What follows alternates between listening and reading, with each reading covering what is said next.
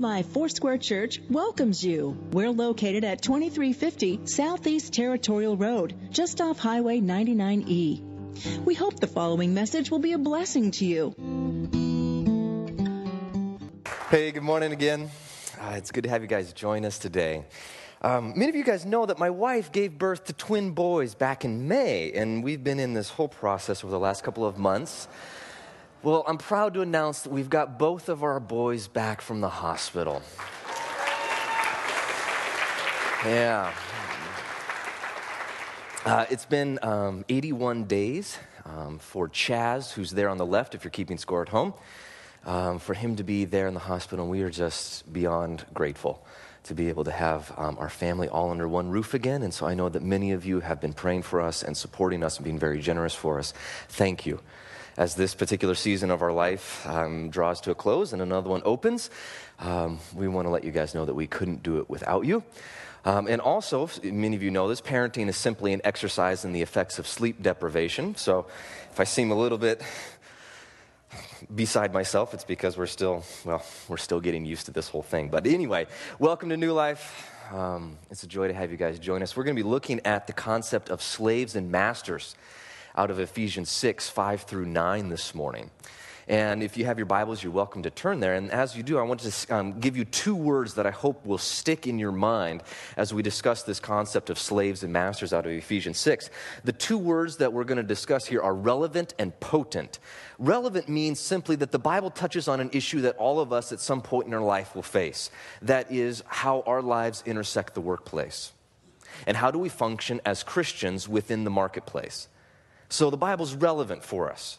The Bible's also potent in the sense that it has the capacity to change us and those around us. My central contention is that if Scripture doesn't influence you on the day-to-day going-to-work level, then it may not influence you at all.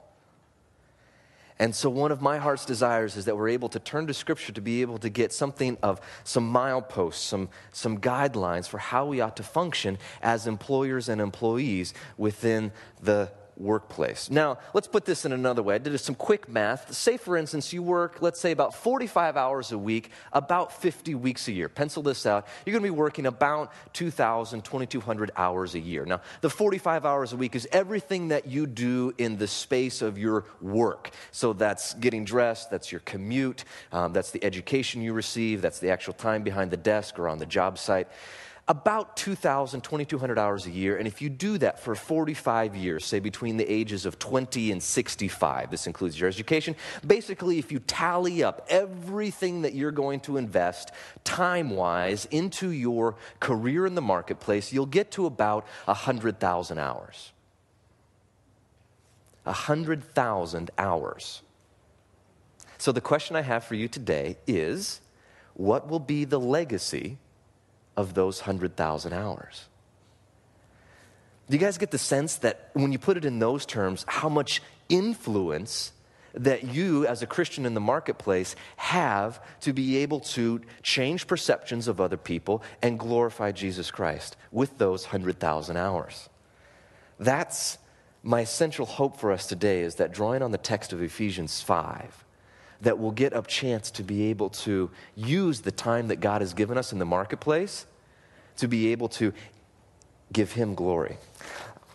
Let's pray, get into the text. Jesus, thank you that you've given us one hundred thousand hours. Help us not to waste them or to misuse them.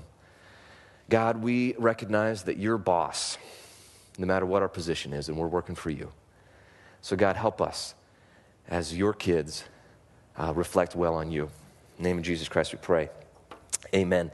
The text in Ephesians um, uh, six, five through nine reads like this. Slaves, obey your earthly masters with fear and trembling, with a sincere heart, as you would Christ, not by way of eye service as people pleasers, but as servants of Christ, doing the will of God from the heart, rendering service with good will as to the Lord and not to man, knowing that whatever good anyone does, this he will receive back from the Lord, whether he is slave or free. And masters, do the same to them, and stop your threatening, knowing that he who is both their master and yours is in heaven, and that there is no partiality with him. All right, Now, it would be easy to gloss over this and say that this text is referring to employers and employees, but you'll notice that that's not the words that Paul uses. The words Paul uses are slaves and masters. And this is kind of an interesting point because there have been people throughout history who have attacked the Bible and said that Paul is using, essentially he is in support of slavery because nowhere does he outrightly say that slavery is wrong and ought to be abolished. So there are those who have throughout uh, history used scriptures like this to actually support the institution of slavery. But slavery is wrong, and so the question's worth asking, why didn't Paul come out and out to try to destroy it? So let's take a second to discuss this. The central idea here is that if you destroy the foundations, the house will fall. Okay? If you destroy the foundations, the house will fall. Throughout his writings, uh, Paul addresses the issue of slaves and masters here in Ephesians six, uh, First Corinthians seven, uh, Colossians three, and the entire book of Philemon all have to do with this subject. And every time that Paul addresses the issue, he's actually touching on the larger spiritual issue, which is this, that slaves and masters have the same heavenly master who knows all and sees all and watches all. So here's the big idea for Paul. The gospel is the gospel of reconciliation. What Jesus Christ has done for us through his death on the cross is provide a way for those who believe access to the Father. The Bible says that we have been reconciled to God. That's Ephesians chapter two. So what happens when two groups of people that are on the opposite end of the economic spectrum, slaves and masters, what happens when now both of them become reconciled to one God? By definition, one of the fruits of reconciliation to God is that you must also be reconciled to one another. You can't have it both ways. The Bible says in First John that if anyone says that they love God but hates his brother, that one is a liar, and the truth of God is not in him. See, if we've been truly reconciled to God, the gospel tells us that we must also be reconciled to one another.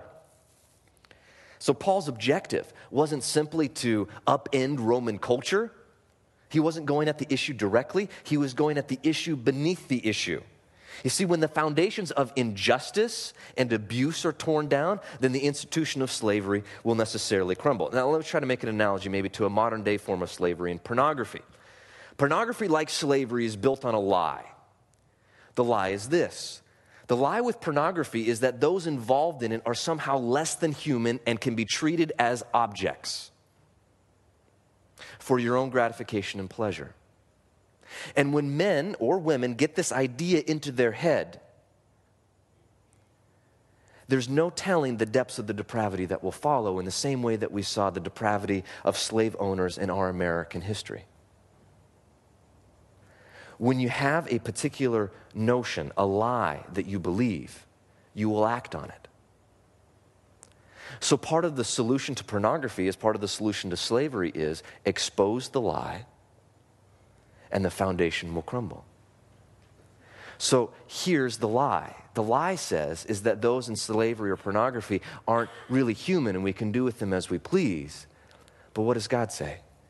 God says that all people are created in my image and have value quite apart from their performance and deserve honor and respect intrinsically as a part of who they are. And so part of the solution with pornography is to be able to see that those involved in the porn industry are loved by God, are cherished by God, are protected and cared for, and want to be redeemed by God. I will tell you this, it is nearly impossible to both lust after and pray for the same person. When we get a sense for how strongly God cares for people, all people, then the foundation begins to crumble, right? And the house falls. So whether or not it's pornography or slavery, the fundamental issue is the same.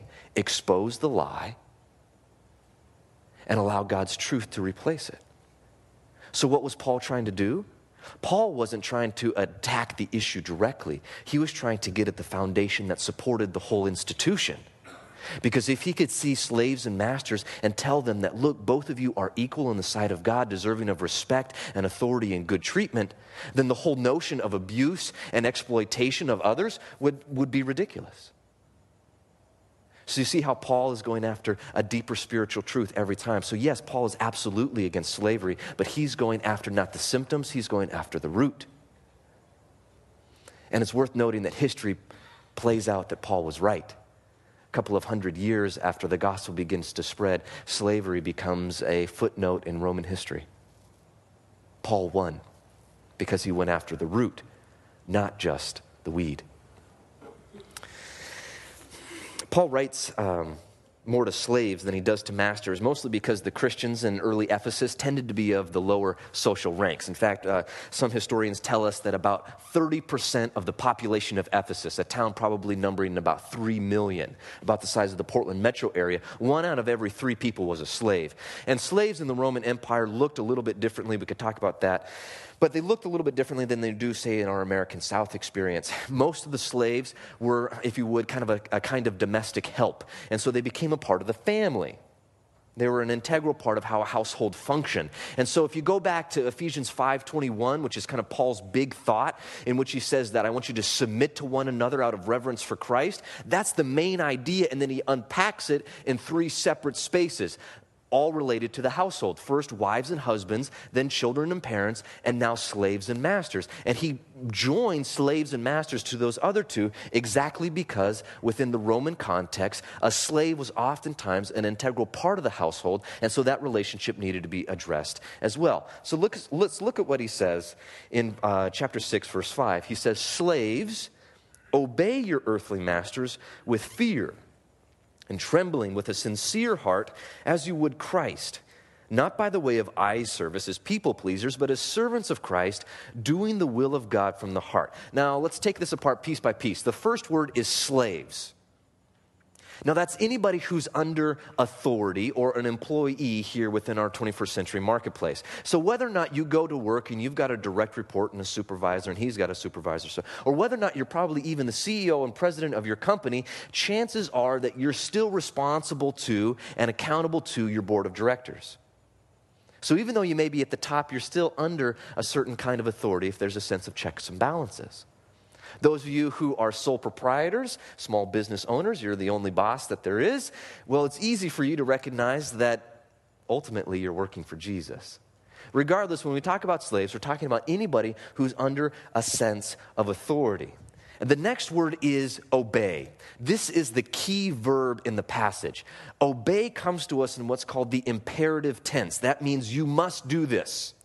This is the command. Every other phrase that we're about to look at explains and expands the kind of obedience that Paul wants us to develop towards who? He says, slaves, obey your earthly masters. Now, it's a curious thought, isn't it? Why would Paul use the expression earthly masters? Why wouldn't he just simply say, slaves, obey your masters? What's the implication by saying, slaves, obey your earthly masters? Is it perhaps that there may be also a heavenly master above that earthly master? The implications of that fact, Paul's going to unpack here in just a second. All right. So the object of this obedience is to the earthly master, but this obedience is also to be with fear and trembling. Fear and trembling. Now, this is not groveling.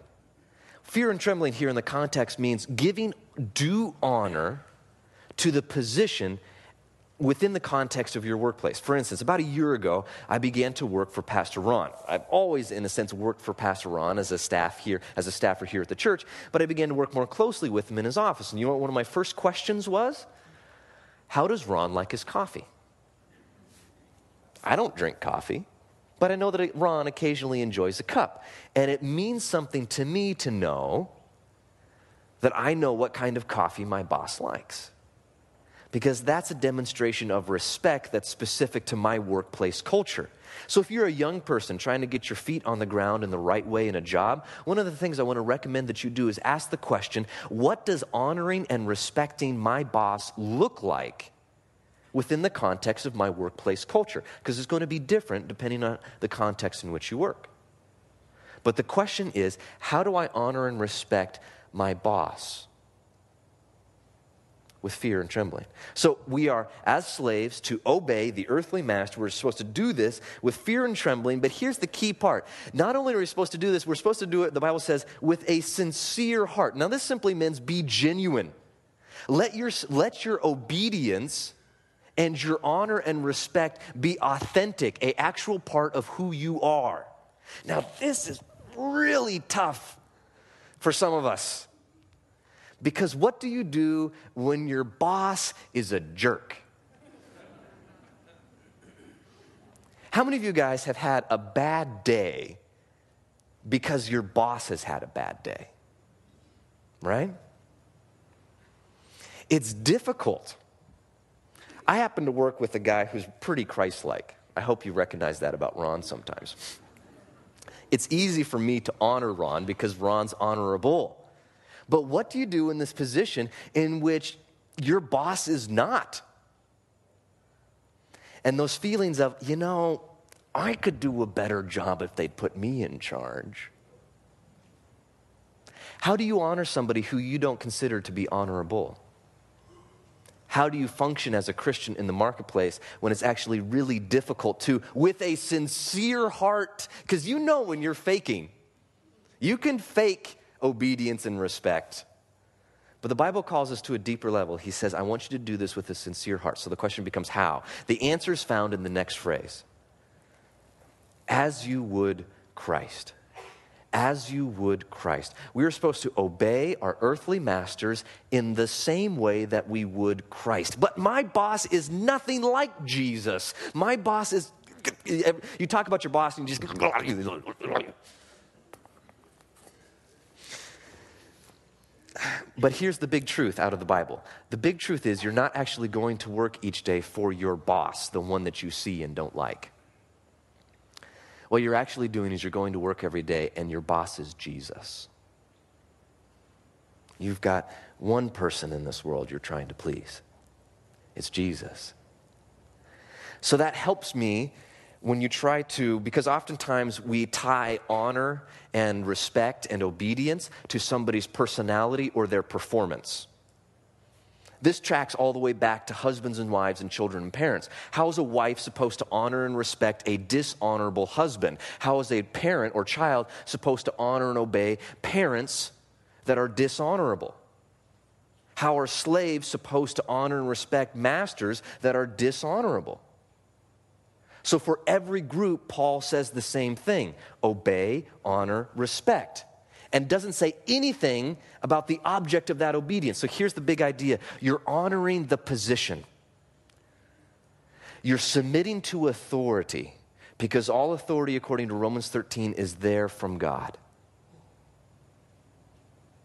So when you serve your boss, what I really want you to be thinking of is that you're serving Jesus Christ.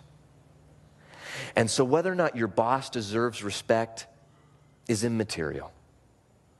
Part of your call as a Christian within the marketplace is to be able to function as an employee who can honor that person because of the position they hold and because you know ultimately that you're serving Jesus Christ. Now, there's a, there's a particular danger here when we talk about bad bosses. I have a huge respect, nothing but respect for the entrepreneurial spirit. I think anybody that has the gumption and the courage to be able to get an idea and market it and raise the capital and do the hard, hard work of getting a business off of the ground, that's fantastic. That's amazing. But there's a danger in the entrepreneurial spirit, and sometimes it tracks back to this bad boss experience. Because if you were an employee once and you got treated poorly and you said, I will never, ever, you made a vow to yourself, I will never work for somebody else again because I don't deserve this kind of disrespect. And you You go off and you start your own business, congratulations, but there may be a seed of pride in your heart that you need to deal with. Because what will happen is that as you build that business, the pride that you never, that, that caused you to leave in the first place, it will keep you from recognizing that Jesus is still your boss, even as sole proprietor, that the business still belongs to him, that the skill set that you have to get wealth came from God himself, and you'll be a hoarder and you'll be selfish. because that pride issue still remains. And what's worse is that you may get somebody to actually come to work for you, but guess what? You may end up being that very same boss that you left behind years ago, and that employee will look at you and say, I swear I'll never work for somebody like you again, because that pride issue still remains. So I encourage everybody here, whether as an employee in a big corporation or as a sole proprietor, allow yourself the humility. Ask Jesus for the humility to be able to say that I can honor and respect those in a position of authority over me because I value authority and I'm really working for Jesus, not the guy I see in front of me. He goes on to say that this kind of obedience that bosses deserve is not only to be sincere, but it's uh, not by way of eye service as a people pleaser. This simply means that you work as hard when the boss isn't looking as you do when he is. You work as hard when the boss isn't looking as you do when he is. When I was seventeen, I got a job as a dishwasher for a restaurant that had just opened. And because it had just opened, things were pretty slow. And so I had a habit of taking a spoon and going into the pantry where they kept the chest freezer and opening the chest freezer, and inside was this pot of gold called Cascade ice cream. And I would open the top and I would dip my spoon deep into the ice cream and eat it right there on the job. And I knew that the menu said that a scoop of ice cream is three dollars and ninety-five cents. Now, I would never steal three dollars and ninety-five cents from the till, but I had justified in my mind stealing the ice cream of equivalent value. Do you know why? It's because I had felt slighted by this employer. I didn't think that they were honoring my time, and I didn't think that they were paying me my due wage, and so I thought this ice cream is really what I deserve. Don't be like me. I was a sinner and an idiot. Anytime you find yourself in the job, on, on the job place, justifying some dubious behavior, chances are that's sin. If you have to justify something in your own mind, chances are that's sin. So be above reproach and work as though, this is the key idea, right? Even if your boss isn't omniscient, your boss, capital B, is. So don't be a people pleaser. Instead of being people pleasers, we're supposed to obey as servants of Christ, doing the will of God from the heart, rendering service as a good will as to the Lord and not to men. Now, this is a restatement of Paul's big idea that slaves are really serving Christ by being sincerely excellent at the task in front of them and honoring the person that gave them that task. Let me say that again. In your job place, you honor Jesus by being sincerely and joyfully excellent at the task in front of you and obeying and respecting the person who gave you that task. The object of your motivation at work isn't your boss or the money. It's exalting Christ through honoring your boss and being very good at what you do, because in that way you are really honoring Jesus in profound ways, even when you're stuck in the mundane areas of your, of your job. This is only possible if you grasp the central idea. The big central idea is that Jesus is your boss. Ultimately, you'll give account to one person. It's Jesus. And when you begin to shift your perspective away from your earthly master to your heavenly one, all of a sudden your motivation begins to change. Because now you're not here and you're, ob- and you're not here as a part of an organization to add value to that organization primarily. You must, absolutely, as a good employee, but what you're supposed to do is reflect well on the kingdom of God by honoring your boss who is in heaven. Are you guys seeing the connection between being a faithful, solid, respectful, obedient employee and someone who brings glory to God who is in heaven? I hope that none of you feel like somehow you're a second-rate Christian because you're not involved in full-time ministry. Listen, I happen to work in a church office. It is really tough to do ministry in my neck of the woods. Do you know why? Everybody's already saved. I tried talking to Sam Flaherty about Jesus. He already knew. What am I supposed to? I can't do anything with that. But here's the opportunity that you have. Tomorrow morning, you'll get up and you'll go to work and you'll be surrounded by people, many of whom who don't know Jesus and all of whom are asking a question. If you were in church on Sunday, does it have any traction in your life on Monday? And what my heart's desire is, is that Christians become people of influence and honor and respect in their workplace, because you've got one hundred thousand hours to reflect well on the kingdom of God there. So if we miss this, we miss a huge portion of our life. This is the big idea. You go to work every day, even when it's tough, because Jesus is your boss. And you're called to a higher standard. And people want to know, does your Christianity make any difference in the way that you function within the context of the workplace? Verse eight is a promise, then, that nothing honorable you do will go unnoticed by God. So what's the kickback for you if you actually track the hard road of being an honorable employee in a very difficult situation? Here's what the Bible says in verse eight. It says, knowing that whatever good anyone does, this he will receive back from the Lord, whether he is slave or free. Whatever good anyone does, he will receive back from the Lord. So don't give up. Don't give up. Don't give up. Don't lose heart. Don't say, screw it. It's not worth it. Nobody cares. Nobody sees. I'm just lost in the shuffle. Don't give up. Maintain your principles and your values. Let me tell you this. It is easier to maintain your principles as a Christian one hundred percent of the time than it is ninety-eight percent of the time. Do you know why? Because that one time you compromised, and the justification that you gave it, the explanation, the excuse you drummed up to compromise your principles, there's nothing stopping you from doing that again and again in the future.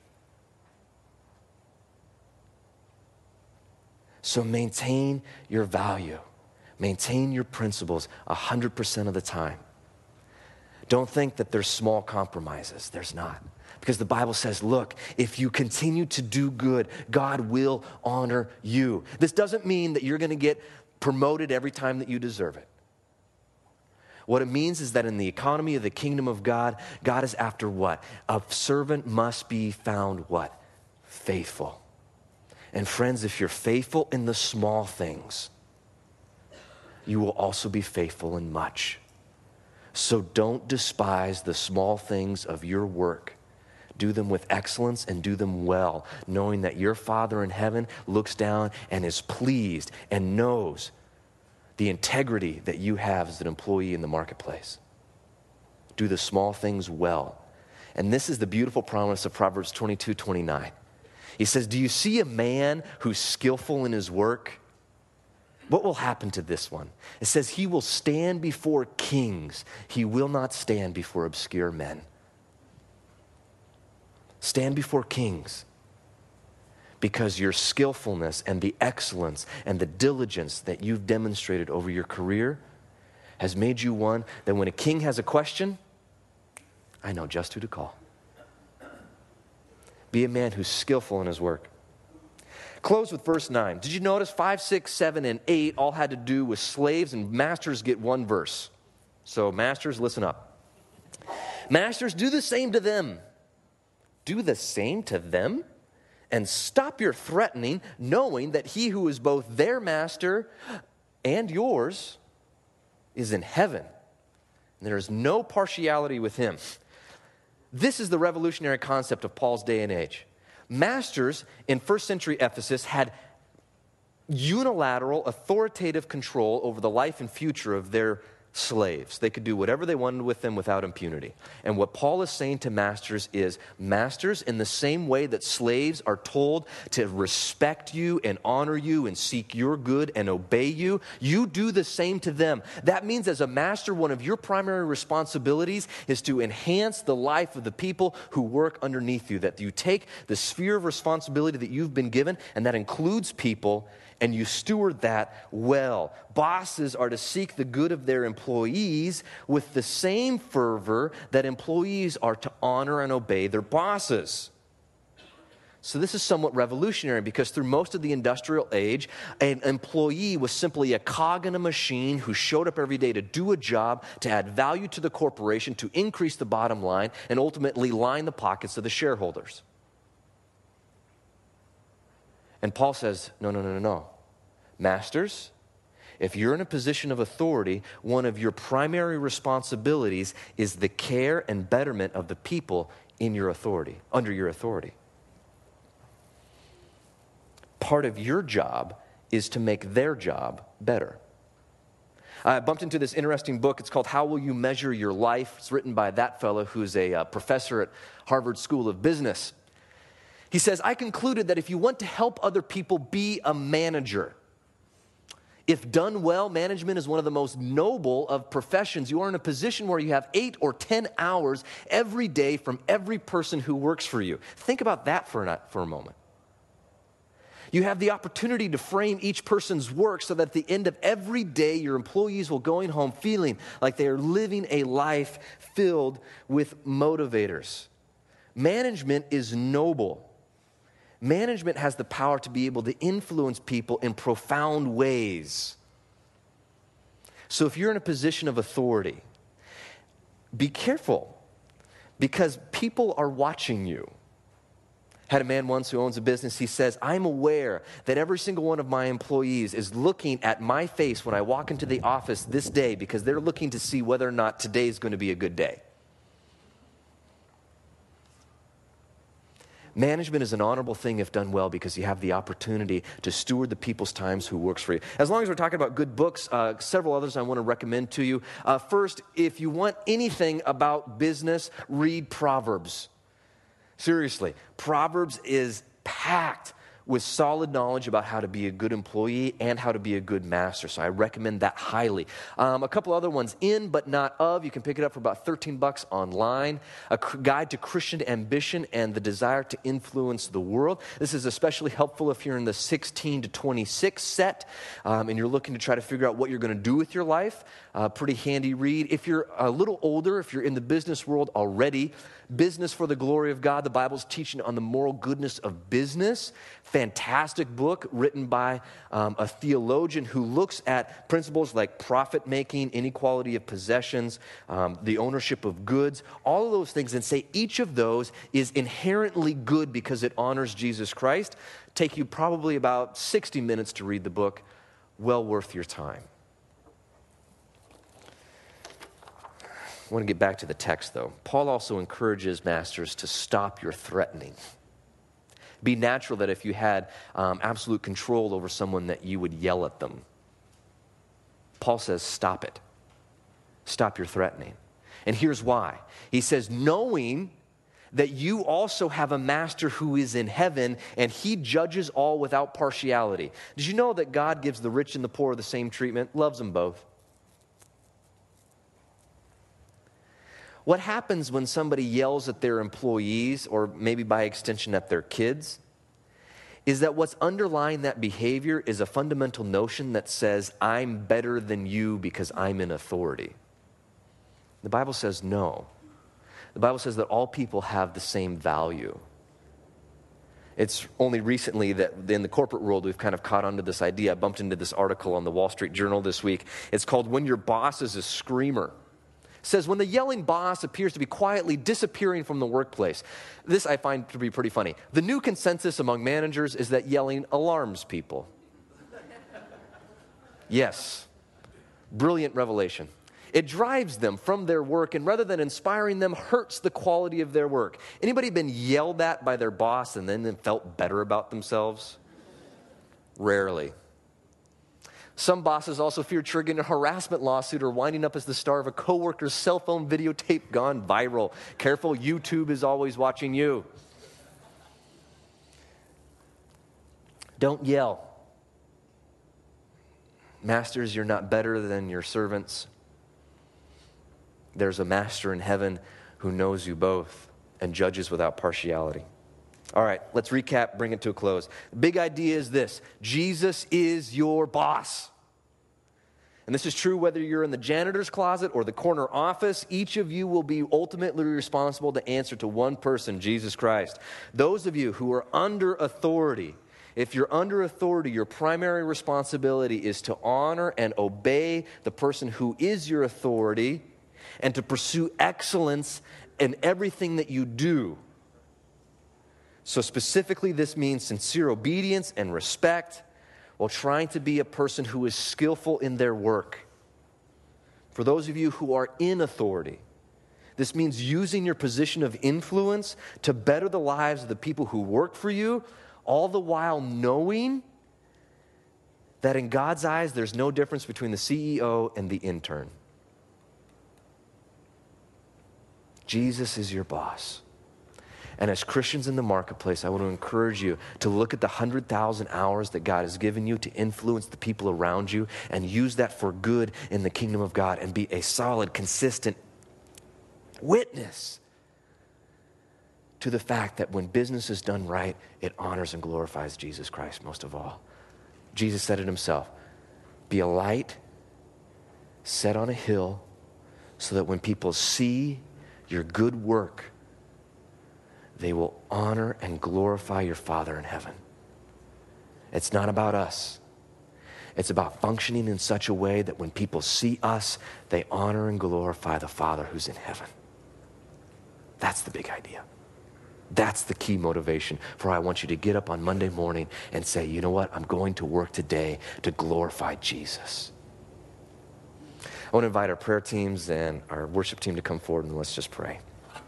God, I ask that you give us willing and humble and submitted hearts to the authority that has been placed in our lives. God, if you can't change them, then at least change us.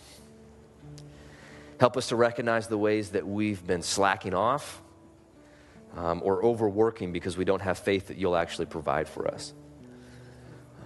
God, give us the capacity to honor you.